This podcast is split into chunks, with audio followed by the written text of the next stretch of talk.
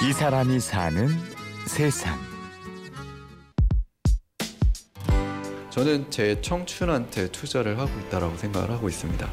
네, 제가 쓰러지기 전까지는 제 몸이 움직이는 때까지는 투자를 하려고 네, 열심히 달리고 있습니다.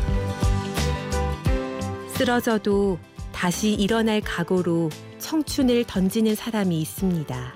저는 방앗간을 외국의 유럽에 있는 시장에 방앗간을 내고 싶습니다. 뭐 프랑스 파리에 있는 flea market이라든지 아니면 미국 뉴욕에 있는 farmers market이라든지 이런 마켓에 직접 한국의 방앗간 그리고 착유하는 기계들을 가지고 가서 우리나라의 참기름에 대해서 소개를 하고 싶다라는 생각을 가지고 있습니다. 우리 전통 방앗간에서 세계적 상품의 가능성을 발견한 이 사람은 청춘 주유소 사장, 참기름 전문가 이희준 씨입니다.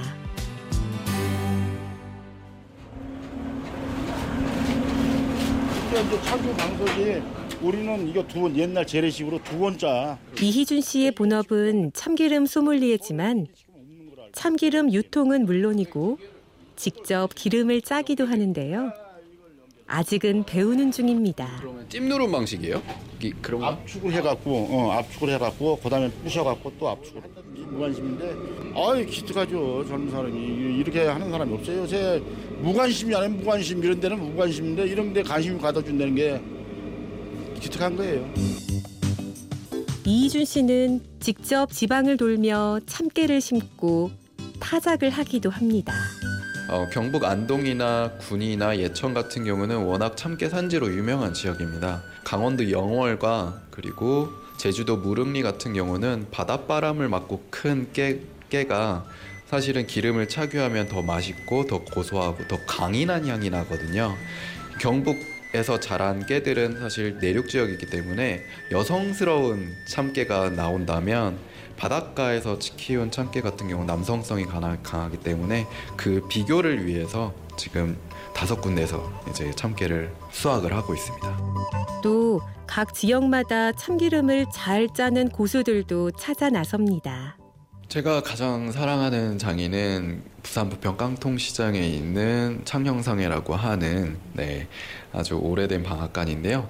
사실은 어머님 때부터 이제 참기름 방앗간을 하셨고 현재는 따님이 이어받으셔서 참기름을 착유하고 계십니다. 또 한 분은 경주 안강시장에 있는 그 방앗간 사장님 집안 같은 경우는 70년 동안 방앗간을 운영을 하셨고요. 사장님이 현재 연세가 70이 넘으셨는데 아직도 정정하게 참기름을 착유하고 계십니다. 이름하여 참기름 소믈리에인 이희준 씨는 고장마다 참기름의 향과 쓰는 방법이 다르다는 것도 발견했습니다. 예를 들면 통영에서 착유한 참기름 같은 경우는 생선인 도미에 가장 어울리고요. 도미를 구우실 때 생, 참기름을 바르시면 아주 맛 좋은 도미를 이제 드실 수 있고요. 그리고 경주에서 착유한 참기름 같은 경우는 잔치국수에 한 방울 정도 떨어뜨려서 드시면 그 잔치국수가 전혀 다른 국수가 되는 나물 요리 같은 경우는 정선에서 키운 참깨가 좋고요. 그런 참기름의 묘미는 세계인의 입맛에 통할 거라는 기대도 해봅니다.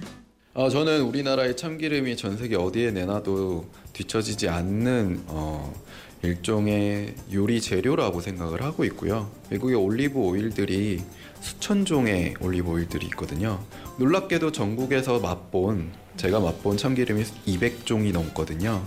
그 종의 참기름들이 다 다른 맛을 가지고 있고 아주 미묘하지만 풍미와 맛, 향이 다 다르기 때문에 세계적으로 뻗어나갈 수 있는 요리 재료로서의 가능성이 있다라고 생각을 하고 있습니다.